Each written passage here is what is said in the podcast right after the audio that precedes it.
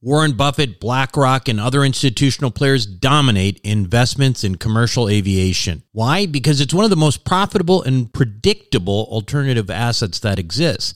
And it's not tied to other markets such as real estate and the stock market. Is it safe? Well, imagine triple net leases to the likes of American Airlines and British Airways. Income is contractual and guaranteed by some of the biggest named airlines in the world. That's why this kind of investment was never available to the ordinary accredited investor. That is until now. Visit accesswealthaviation.com and check it out for yourself. Invest in an institutional team with over 200 plus years of combined investment experience in the aviation sector. Conservative investing with double digit returns and tax advantages. That's accesswealthaviation.com. Accesswealthaviation.com. You are listening to the Wealth Formula Podcast with Buck Joffrey. Get ready to change your life. Welcome, everybody. This is Buck Joffrey, the Wealth Formula Podcast. And I want to remind you, first and foremost, to go to wealthformula.com and pick up all of the resources available to you, including my best selling book, Seven Secrets of Eternal Wealth, which you can uh, download with a just by, just download from your computer. You don't have to buy it; you just download it. By the way, I was just thinking about um, as I mentioned that that I have this cool new toy I bought myself for my birthday, um, which is called uh, Remarkable Tablet. You should guys should go check it out. I don't have like you know I don't have a link or anything, but just Google it.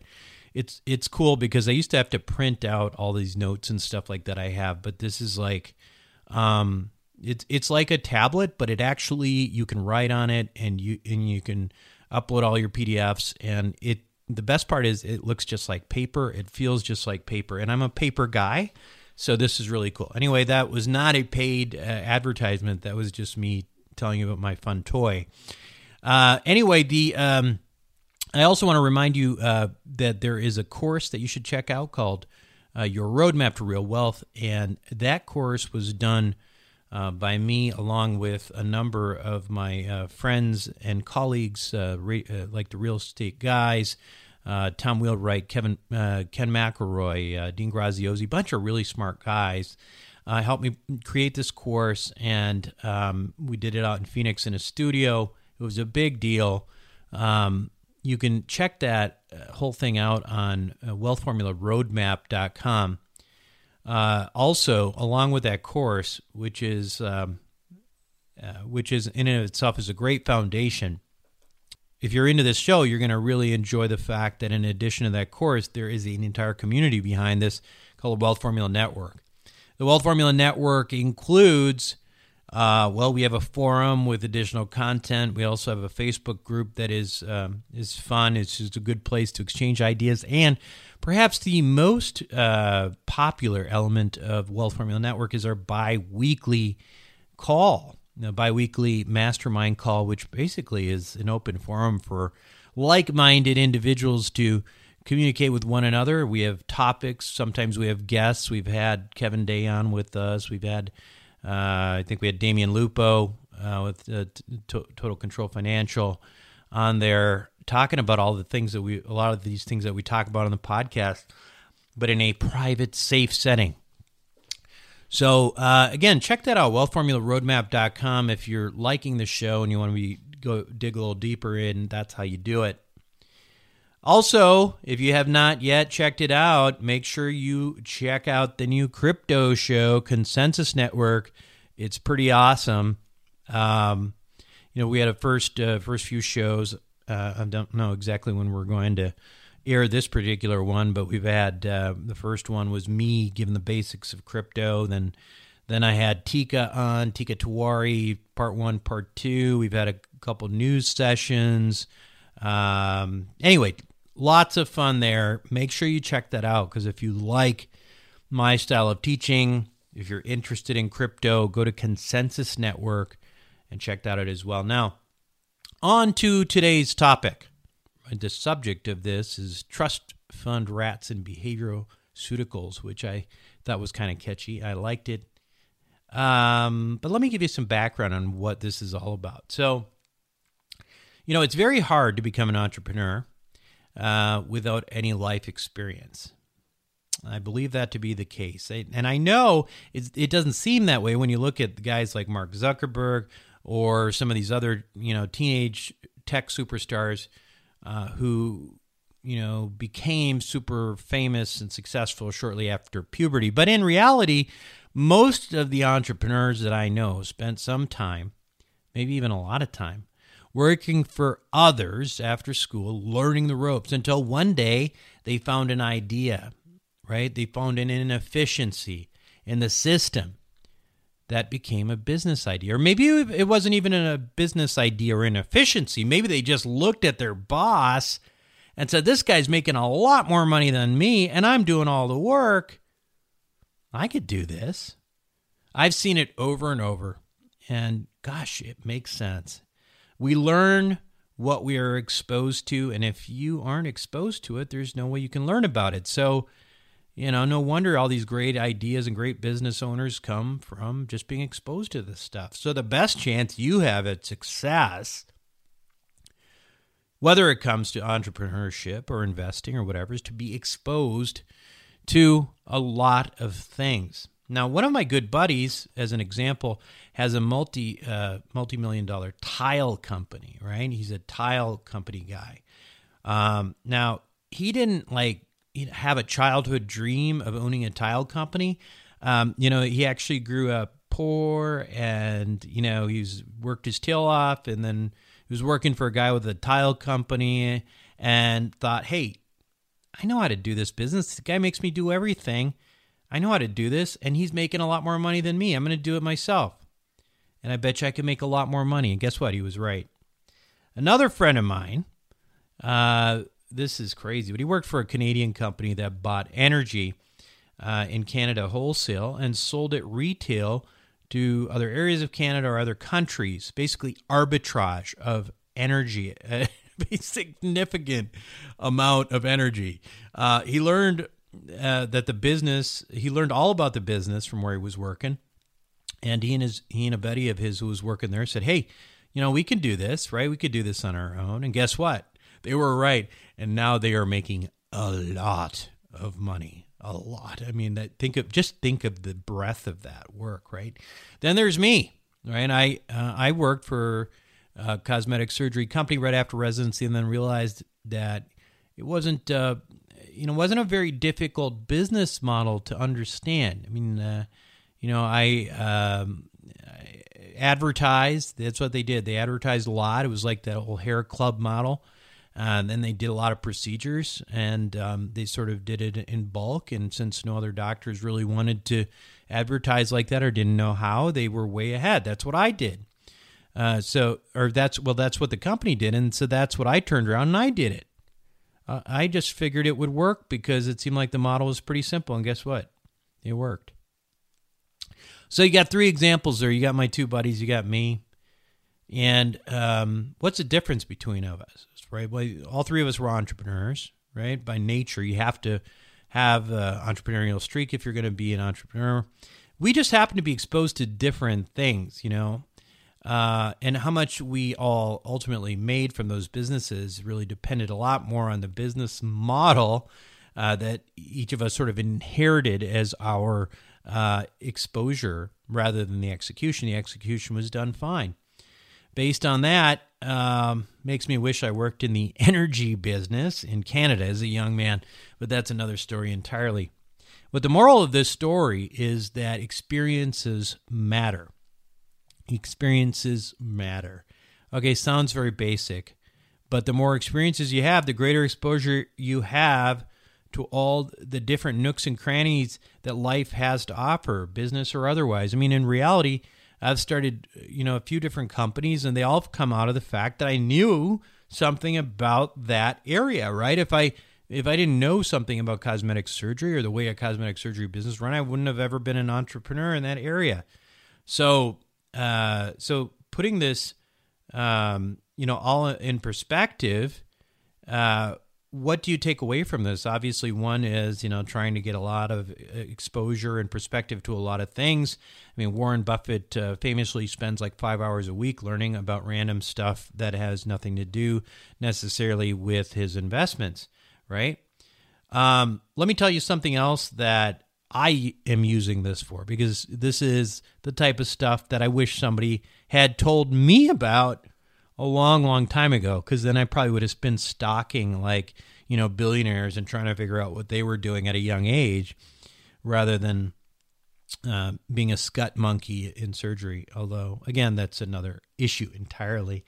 Um, so the way I am going to teach my kids, and you know, right now they're little, right? They're nine, five, and three. They're little, so um, it's not something for them right now. But I've already got this in my head. This is my. This will be the way I I present this, which is that a broad academic education is important. It really is. I mean, you can never go wrong with an interdisciplinary perspective and sometimes that's hard in school, particularly for um, doctors, people who want to be pre med or whatever. You start taking courses that you know you're afraid you're going to get bad grades, and so you don't take them.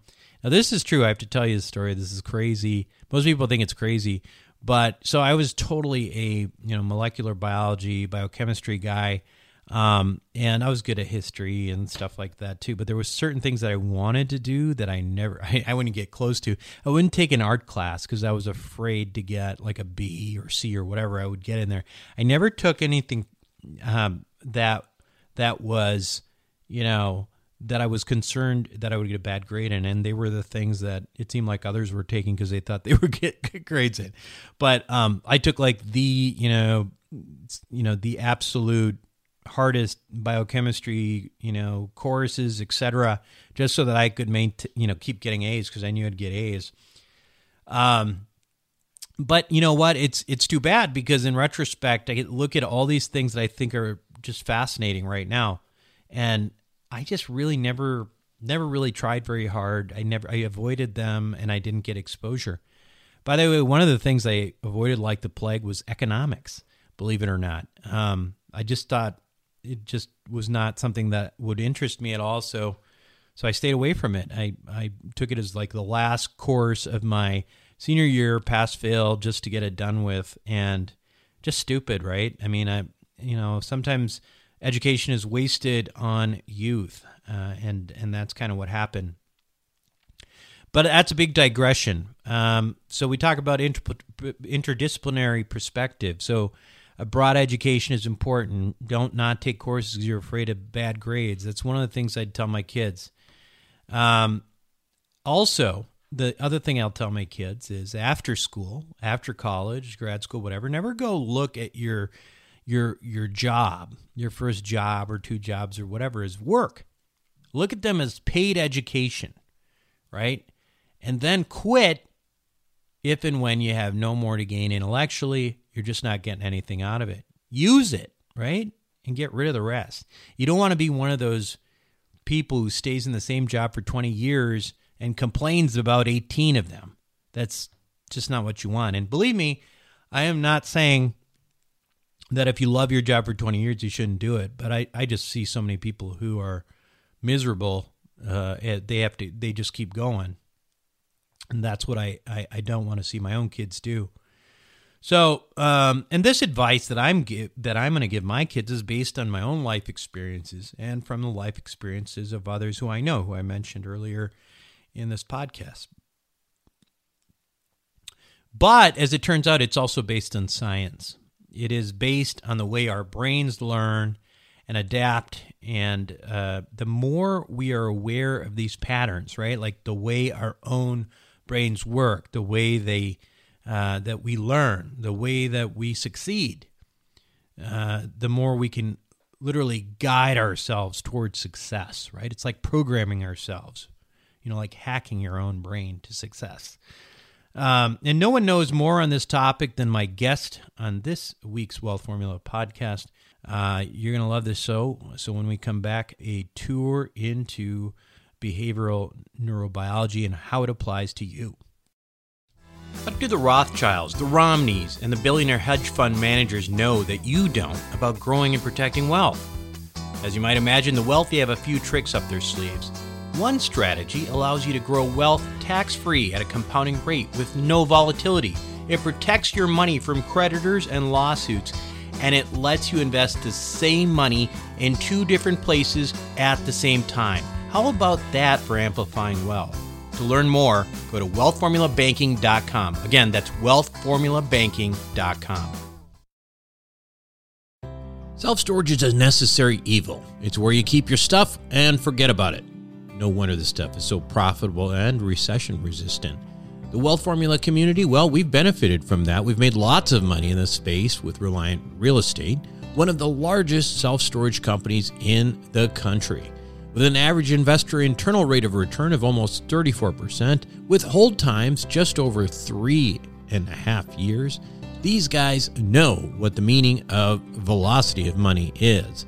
If you're an accredited investor, make sure to check out what they're up to right now at ReliantFund4.com. Again, that's ReliantFund4.com. Welcome back to Wealth Formula Podcast, everyone. Today, my guest is Dr. Kelly Lambert. Kelly is a professor of neuroscience at the University of Richmond in Virginia, where she runs the Lambert Behavioral Neuroscience Laboratory. She's also the author of a much anticipated book. Well, now uh, it's out, I guess, uh, just recently. The neurobiology of uh, uh it's called Well Grounded: uh, The Neurobiology of Rational Decisions. Uh, Kelly, welcome to Wealth Formula Podcast. Oh, I'm glad to be here, Buck. So I want to start out a little bit about sort of your background, and can you start by giving us maybe a little bit of an idea of what uh, behavioral neuroscience uh, is in particular, and uh, how you got interested in it. Right. So, behavioral neuroscience, uh, there are really three things that we're trying to look at how they all interact the brain, behavior, uh, and the environment. So, we're certainly the neuroscience part, we're interested in that brain, but we don't see the brain as an island. It is there, it evolved to interact with the environment. And behavior is really the output of the brain, and I think is one of the most complex phenomena ever. So it's fun trying to figure that that out. Um, so you're interested in how I got interested yeah, in yeah. that? I mean, just curious or, how, what led up led up to that. Did you always kind of have an interest in how things worked and with people and the brain and that sort of thing? And and uh, you know, obviously we share some uh, similarity in that. And I started my uh, medical career as a neurosurgical resident, um, right? And that sort mm-hmm. of thing. But um, yeah, I mean, so let's. Um, I mean, obviously, the the the answer to that is the brain is really cool. So that's why we got really into it. Sure is, yeah. so um, uh, let's. I want to talk about some specific things in your book first. Um, mm-hmm. and you talk about our uh, the outcomes in our lives are often contingent on our experience guided actions. That's a mouthful, a little bit, but it's yeah. there's a lot there. Can you give us a, a high level explanation of what you mean by that? So, our brain evolved to, as I mentioned, to allow us to interact with the environment around us. So, it's at one simple level, our brain is keeping us alive, as you know. We've got our medulla on our brainstem that's helping us to breathe and our glandular responses and such. But beyond that, kind of a second tier um, function, is that it's keeping track with we make a response and what that outcome is response outcome. So going back to the classic behaviorists i'm trained in psychology as well as biology and neuroscience. So the j.b watson and the skinner and the pavlovs uh, where they started to notice there's some method to um, the way behavior is reinforced and uh, and so our brain our circuits and the human brain is is really in a league all of its own when it, when we look at the density of neurons in that cortex. But it's keeping track of these responses. Uh, so that's that action outcome. You make a response that uh, Skinner Skinnerian rat pressed a bar. It got a little food pellet, um, and so it was more likely to press that bar. Action outcome. We need a clear lens and window to that environment uh, and the authenticity of how our actions what the outcomes are in order to have this healthy action outcome contingency. So you talk a little bit about neuroeconomics. Is that related to this? Is that, that yeah, it is because um, that's kind of a hot area now. But neuroeconomics is involved in this decision making. So knowing, you know, we have so many decisions in front of us every day. I mean, how do we even keep track? Just what do we order for lunch? Um, so there are certain areas of our cortex that are active when we're we move from this uncertainty shift to this is what I want or this is this response. Um, so the more classic field of neuroeconomics is looking at the particular brain areas involved to moving from uncertainty to response. So this whole book, um, this idea of our brain as a contingency calculator, and I use that a good bit, is certainly involves those areas that are involved in making decisions. But even more than that, I try to reinforce the idea that to make those informed decisions, we need to have some really great informative uh, experiences. Uh, we can't invest unless you have money to invest or resources to invest, and we can't make a decision unless we've got experience. We have experiences, and we can look back at our stockpile, our inventory of action outcome, you know, contingencies, and just and make an informed response. But our brains just didn't drop from the sky. They were molded through our experiences from the day we were born, and will continue to be until the day we die. Uh, and those experiences are really important in informing us to make those decisions. And part of that decision making is the neuroeconomics part of it. Right. So, so uh, with that theory, the you know the more exposure you have in different uh, different things in life, uh, presumably the the the better uh, or more favorable decisions you're going to make because you have a, a wider uh, set of options to choose from or, or contingencies. In other words, you already have positive negatives in a number of areas um, and uh, I think a lot of us experience that in life um, uh, all the time. Even you know, even when we talk about you know investing and and and making mistakes and that sort of thing. Right. Those experiences, failures and successes, are incredibly important, and I think it's very important. I'm concerned about how our life changes and how we think of prosperity being we can pay someone right. to do all of these experience things that our ancestors evolved to do to forage to find food to build our shelters to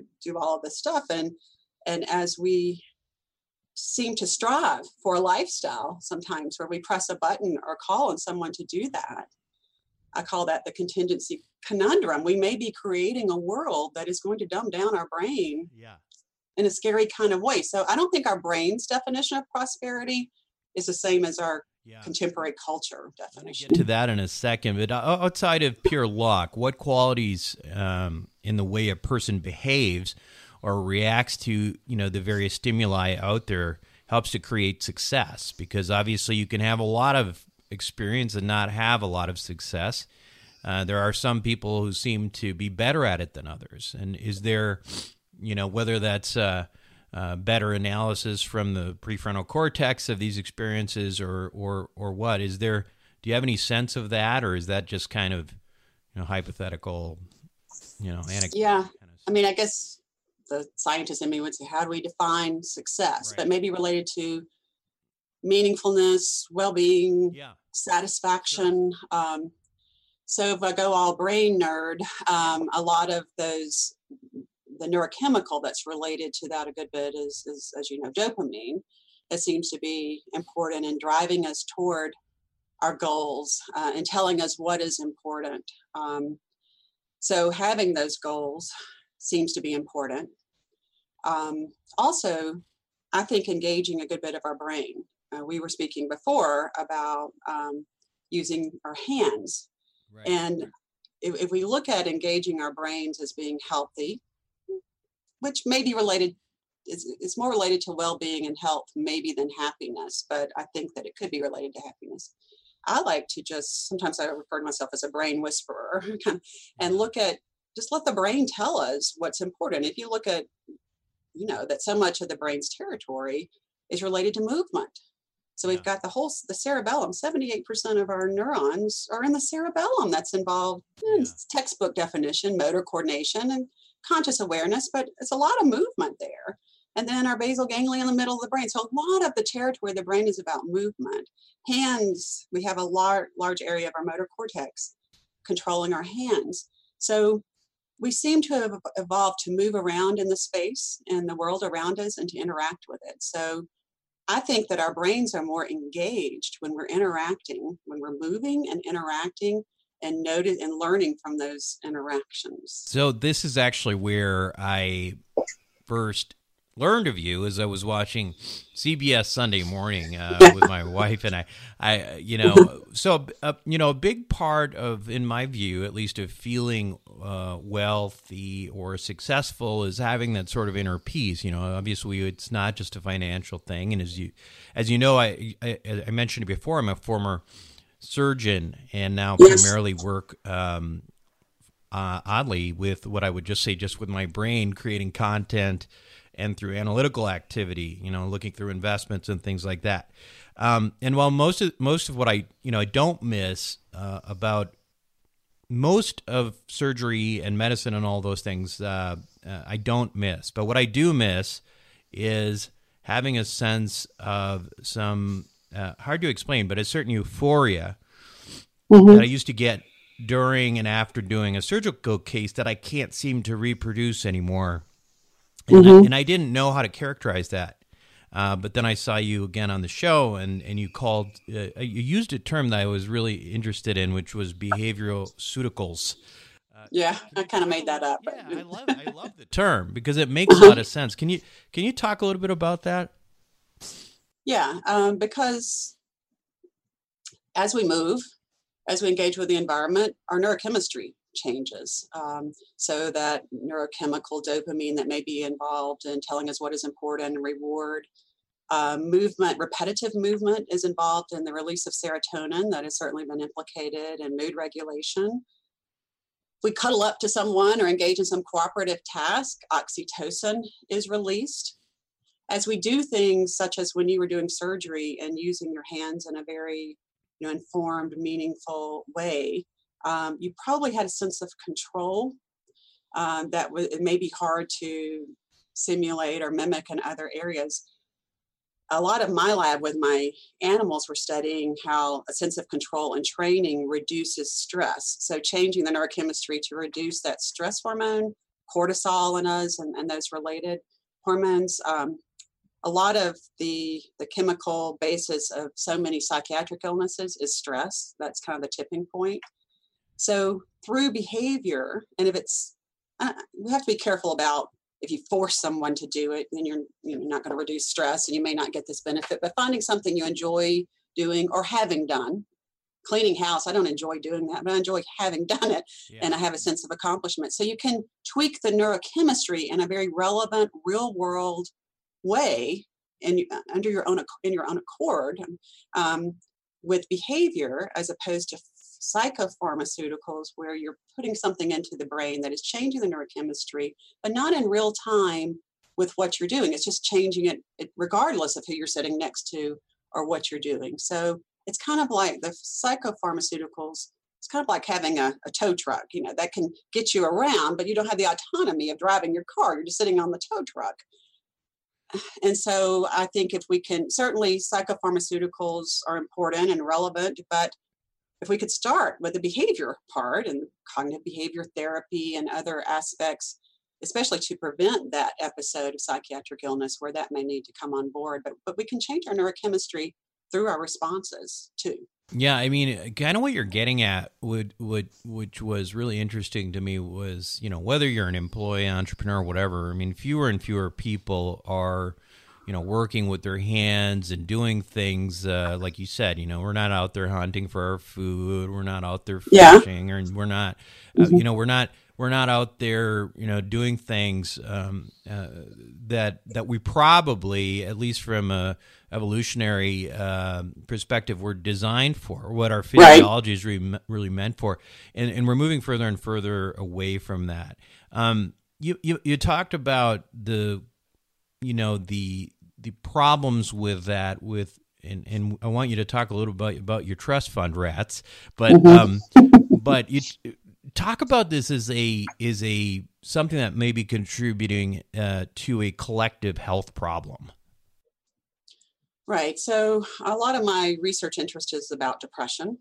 I've written, my my first book was lifting depression, and this is so, so if you look at other medical diseases like cardiovascular disease, diabetes, as we learn more about it, we're becoming more effective at treating it. Uh, cardiovascular disease, deaths due to cardiovascular disease, much lower than it was, you know, many years ago.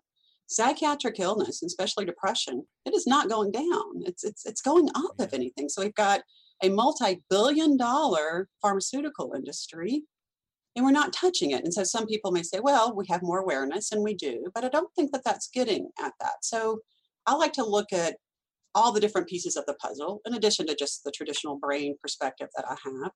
But when you start um, about the mid part of the um, 20th century, when we started to see more service, um, people paying and having appliances and doing less uh, physical work, um, and television comes on board, and we're sitting on our rear ends more instead of the physical work. You can, there's a there's a correlation, and this is just correlational on a kind of epidemiological uh, perspective of depression starting to to rise. So if you ask individuals who were born before about 1950, they're less likely, and fewer of them uh, as, or they're aging, but they were less likely. Martin Seligman uh, talked about this years ago, and he's known as the father of happiness research. The people born before about 1950 were a lot less likely to report ever being depressed than those that who were born you know, only 20 years old. And you would think, oh my goodness, these older individuals actually li- maybe lived through the Great Depression. They've had more people, their loved ones die. They've seen so much more, um, but they weren't as likely to report being depressed. So this makes us think about lifestyle. Was there something about all these changes where we have systematically become less active, a less active society that is not um, not healthy for our brains. If, as I said in the beginning, if our brains evolved to move us around and we're not moving around, we're not engaging in the challenges of problem solving. I mean, just if you look at the Sears and Roebuck, Roebuck catalog, and the first ones, they had the appliance or the whatever they were selling, and then pages about how to fix it or repair it. None of us care. We, we don't if sometimes to your washing machine, you don't try to fix it. Uh, or, but everyone, they had all that knowledge and they were incredibly smart and they had a sense yeah. of control over their environment. Um, so our, our lifestyle may certainly be changing our brain mm-hmm. in, I mean, we challenge our brain through technology and, and we can sit and look at a screen and such, but we may need another push, a more physical push to keep that brain active. Yeah, so as far as some psychiatric illness go and depression, yeah. I think our lifestyle really influences it. Yeah, people people don't believe me when I tell them this is very true because I grew up in a very you know white collar uh, family. That the first time I ever used a drill was to drill through a skull as a neurosurgical resident. I love that. So that's a great story. I never used a drill before that, and that's how I learned. And then I, and once I figured it out, I went home and put up some cabinets, and I was like, "Wow, a new skill! This is great." you had to get yeah be a surgeon to so you know well right. people say it's not neurosurgery but yeah i mean just the i have a lot of respect for trades work and well, how much think, leads me to believe though and ask the question do people in trades work people who are you know more blue collar so to speak do they are they mentally healthier are they do we have any data on that uh, any correlation with that yeah. Um, you know, there, there is some research showing how individuals who have hobbies seem to be less likely to experience depression, like knitting or woodworking. Um, I haven't seen a very conv- I haven't seen a um, definitive study where there's so much to control for because you know you've got salary differences and sure. such. But um, one uh, an author who is local here. I'm in Richmond, Virginia, but Matt Crawford, he wrote the book um, Shop Class as Soulcraft. So I'll give him a yeah, dig there. Um, right, right, and we'll put a link to that too because that yeah. So he writes about the um, how much more challenging the trade work is for the brain as opposed to the white collar work. He's a political philosopher who worked in a think tank, and he said he didn't he quit that because he didn't use his brain enough. And now he has a motorcycle repair shop, and he talks about how much more engaging that is. You can't just BS your way. They literally have to drive that thing off the, the lot. So yeah. you have to problem solve. It's very engaging. Um, so I think we could we need more of those studies looking at different type. The careers are changing so much, and then you know controlling for the lifestyle as far as the salary and such. But theoretically, based on my research, if you have a sense of control, it's meaningful work. You're learning. I think that's better than sitting somewhere all stressed, not Yeah, not yeah, being very right. physically active. you know. So talk about the trust fund rats because I uh, I think that's uh, interesting. Uh, interesting. Uh, you know, taking that little little rodent twist Yeah, on that. So Right. so I am being a behavioral neuroscientist. I do laboratory work with rodents, and so I was trying to simulate some of these ideas.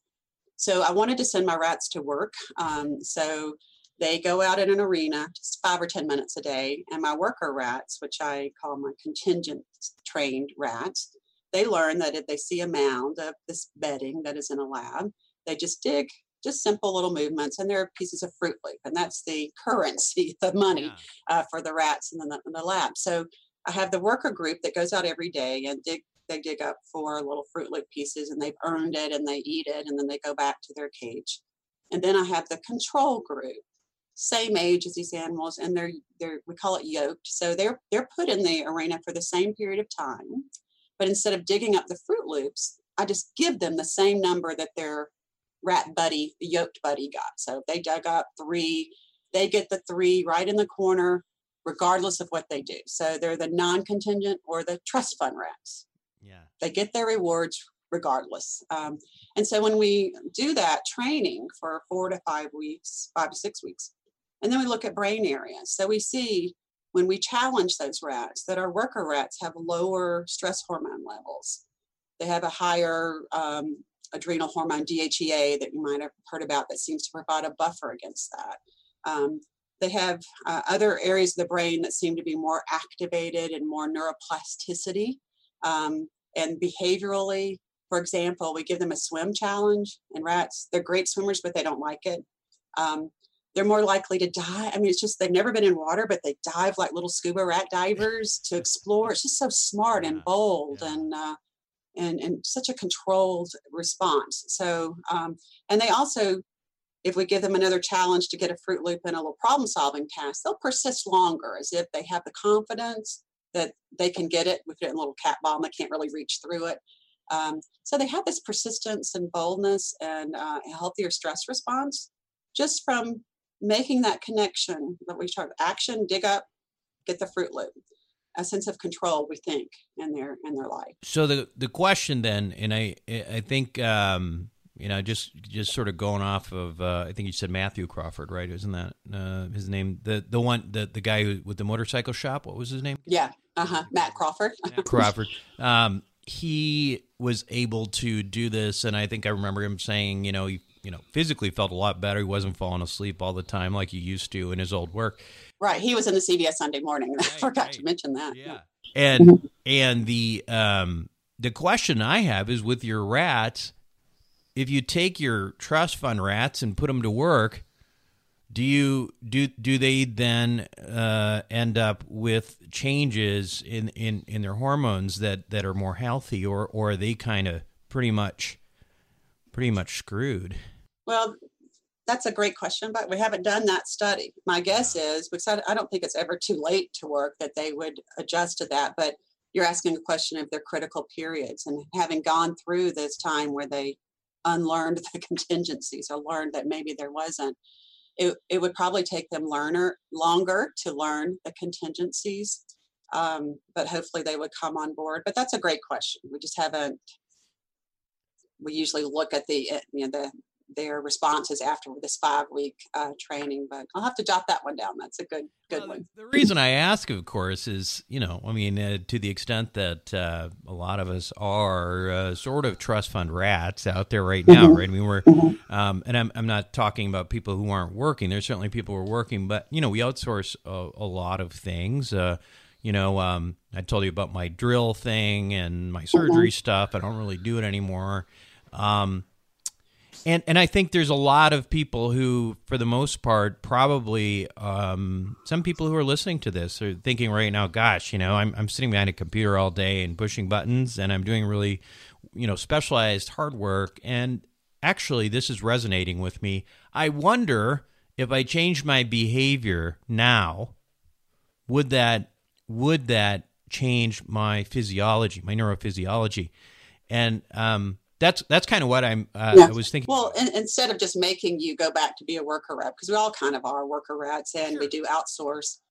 Um, but just adding something physical to your day, to your plate, something you enjoy. Right.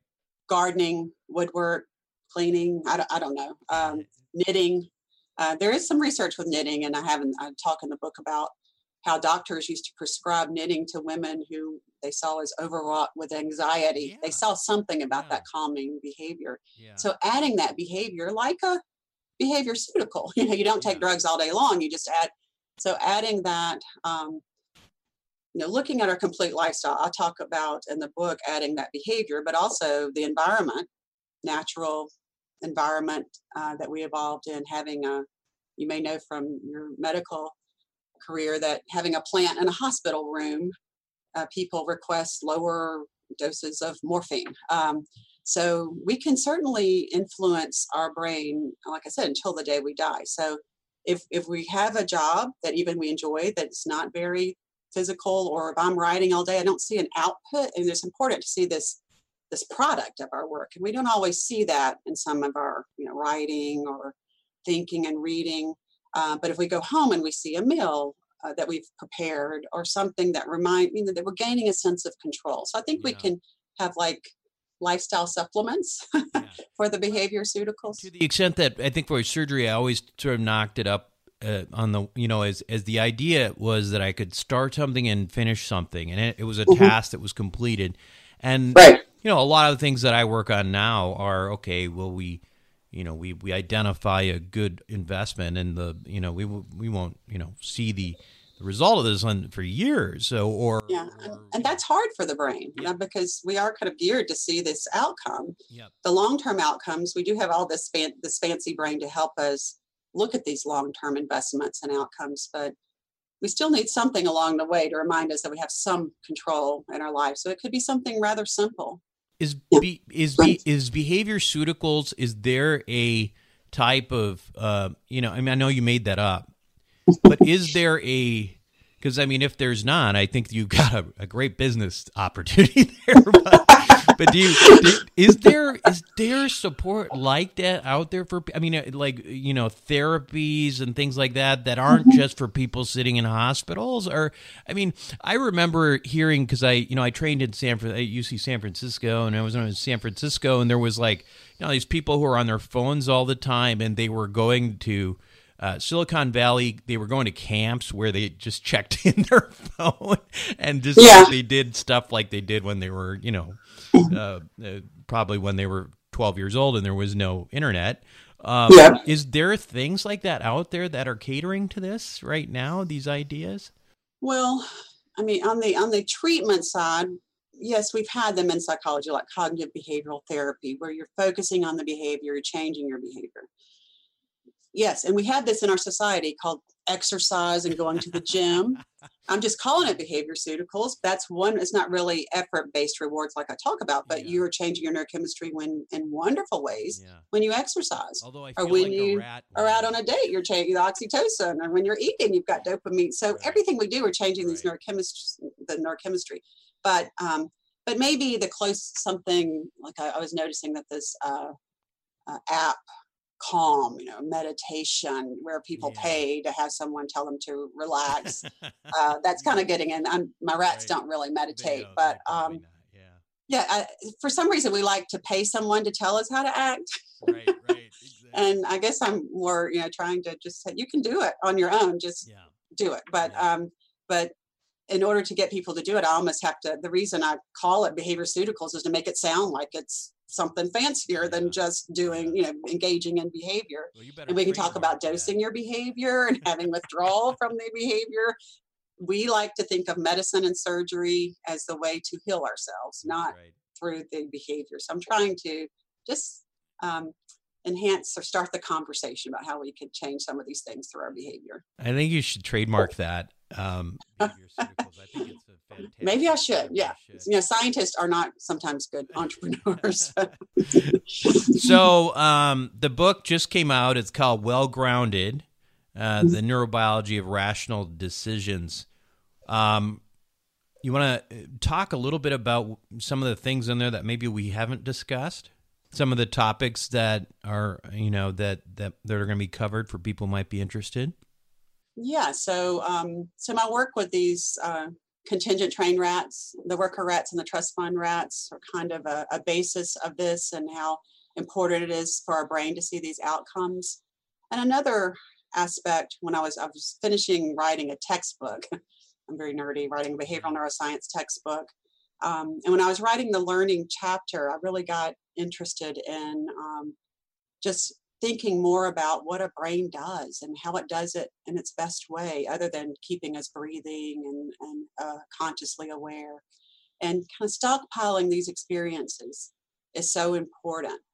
And if that's important, anything we do that distorts our knowledge of you know the effect that we have and our interactions with the environment is going to be very harmful to us so uh, psychoactive drugs drinking things that that dilute uh, the authenticity and distort our reality is not good for the brain that's toxic to the brain not knowing that it you did something and you can't we're hearing this in the news a lot if you black out, you don't know what the outcome was for that uh, yeah. particular response. You're going to be more likely to do that again. You did not learn from that. There was no contingent calculation. I'll talk about our brain as a contingency calculator. It is making all these calculations. If I, um, you know, eat this, this will happen, or this will be good, or I'll gain weight, or this. So you're calculating this. So psychoactive drugs, a life of privilege. You know, having yes people around you always agreeing with you is not giving you an authentic life experience either. And and a big part of the book, and it was the title, but my editors thought otherwise, uh, is, is we create a brain bubble with just like the housing real oh, estate bubble that. when uh, the value is distorted and you buy into that. And then when you find out oh my goodness i'm not as good as i thought i was because everyone was telling me this you have a market a crash market crash. But i think you can have an emotional crash as well as you if you have been told or you've been living thinking one perspective but it wasn't the truth. So anything that distorts our reality privilege poverty uh, drugs political uh, perspectives religion uh, all those may be good in some ways, but if they are, are go to an excess, the brain is losing its ability to do what it does best, keeping us alive, making you know, above and beyond just keeping us breathing, um, but making the best decisions to get our resources, our happiness, our meaningful life, everything that you you like you talk about on on this show. Right. Uh, where else can we learn about your work uh, and uh, you know, you know, websites, etc. Yes, I have uh, kellylambertlab.com. Uh, it talks about some of their research. I have always worked with undergraduate students. Uh, I'm very much the professor and, and mentor, hopefully, uh, to the students. So we'll talk about. Um, so I have some of our research. We're getting into the ultimate nature's entrepreneurs, raccoons, yeah. uh, and they're just great with their forepaws and, and hands. Um, and then um, this this book has a good bit, well grounded, that just came out last week. Um, and I'm always happy to. Uh, my uh, my email address is on my website address. Uh, I like hearing from people, hearing stories. Our brains also evolve to react to a great story. And so uh, I like to incorporate those into my writing and teaching and research ideas too. You gave me one about reversing the going from the trust fund to the worker. So you better put me on that paper. yeah, yeah, yeah. anyway, again, thanks so much for being uh, on the show, Kelly. It's been a lot of fun. Well, thanks for having me. We'll be right back. Uh, welcome back, everybody. So, hopefully, you enjoyed that show. I think it's a fascinating topic, and it's also pretty obvious when you think about it, isn't it? I mean, not on the surface. You hear this and you're like, oh, that's so cool. Uh, but ultimately, what we're saying here is remember, we all learn by trying and making mistakes, right? That's why, you know, I lost so much money on my first real estate deal, but then never made those mistakes again. It applies to everything, including investing. The key here is that the experience itself is what teaches you. Our brains work like a series of positive and negative reinforcement signals. You know, no different than coding in a computer. Uh, and in some ways, if we, uh, you know, and if we don't actually try things out, we actually never really learn them, right? Uh, as a surgeon, uh, I could read a text, but that wouldn't make my hands do what they were supposed to do. I had to go out and do it. And the same thing goes for investing. Lots of people just you know listen to shows like mine but they sit on the sidelines you know? I mean and that's okay but understand that you're a groupie. A, there's a lot of real estate investing groupies out there. There's a lot of investing groupies in general who love the idea of all the things that we're talking about but um, all their money's sitting with a financial advisor anyway. Why is that? I mean listen you gotta start you gotta go out there and and and start with movement physical movement in the direction uh, of what you ha- if you of what you want to have happen in your life. And and and so I would highly encourage you to do that again. Um, and that could be that could mean going on and uh, and looking going out and looking at assets to buy on your own. You know if you want to go out and buy some single family homes or or apartment buildings or whatever or if you're an accredited investor um, which uh, you know is again defined by the 200,000 uh, per year or 300,000 uh, per year filing jointly um, income rules or net worth of $1 million outside of your personal income. If you qualify that by with those things, you could go to Investor Club and uh, uh, join Investor Club on wealthformula.com and start looking at deals uh, with a bunch of like-minded people. Again, I'm just telling you, either way, uh, if you never shoot, right? This is my old. I used to play hockey. My coach used to say, "If you never shoot, you'll never score." That's exactly right. If you never shoot, you'll never score. So get to work. Uh, make sure you go to wealthformula.com. By the way, if you like this show, uh, give us a review. You can click there. It's easy to do. Give me a five star review if you think I deserve it, because that's how we keep getting these fantastic guests on. Uh, that's it for me this week. Uh, this is Buck Joffrey signing off. Thank you for listening to the Wealth Formula Podcast. Visit us on the web at wealthformula.com. The information contained in this podcast are opinions, not fact.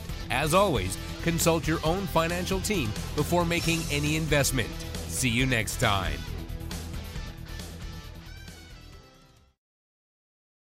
Buck Joffrey here from Sapio with Buck Joffrey. Aging might become reversible over the next 10 to 20 years. It's already being done in lab animals, so it's just a matter of time. Our challenge? To be healthy enough for when that time comes. As a former scientist and surgeon myself, my goal is to figure out how to do that and to share it with you. I wrote a book called Living Longer for Busy People that you can download for free at sapiopodcast.com.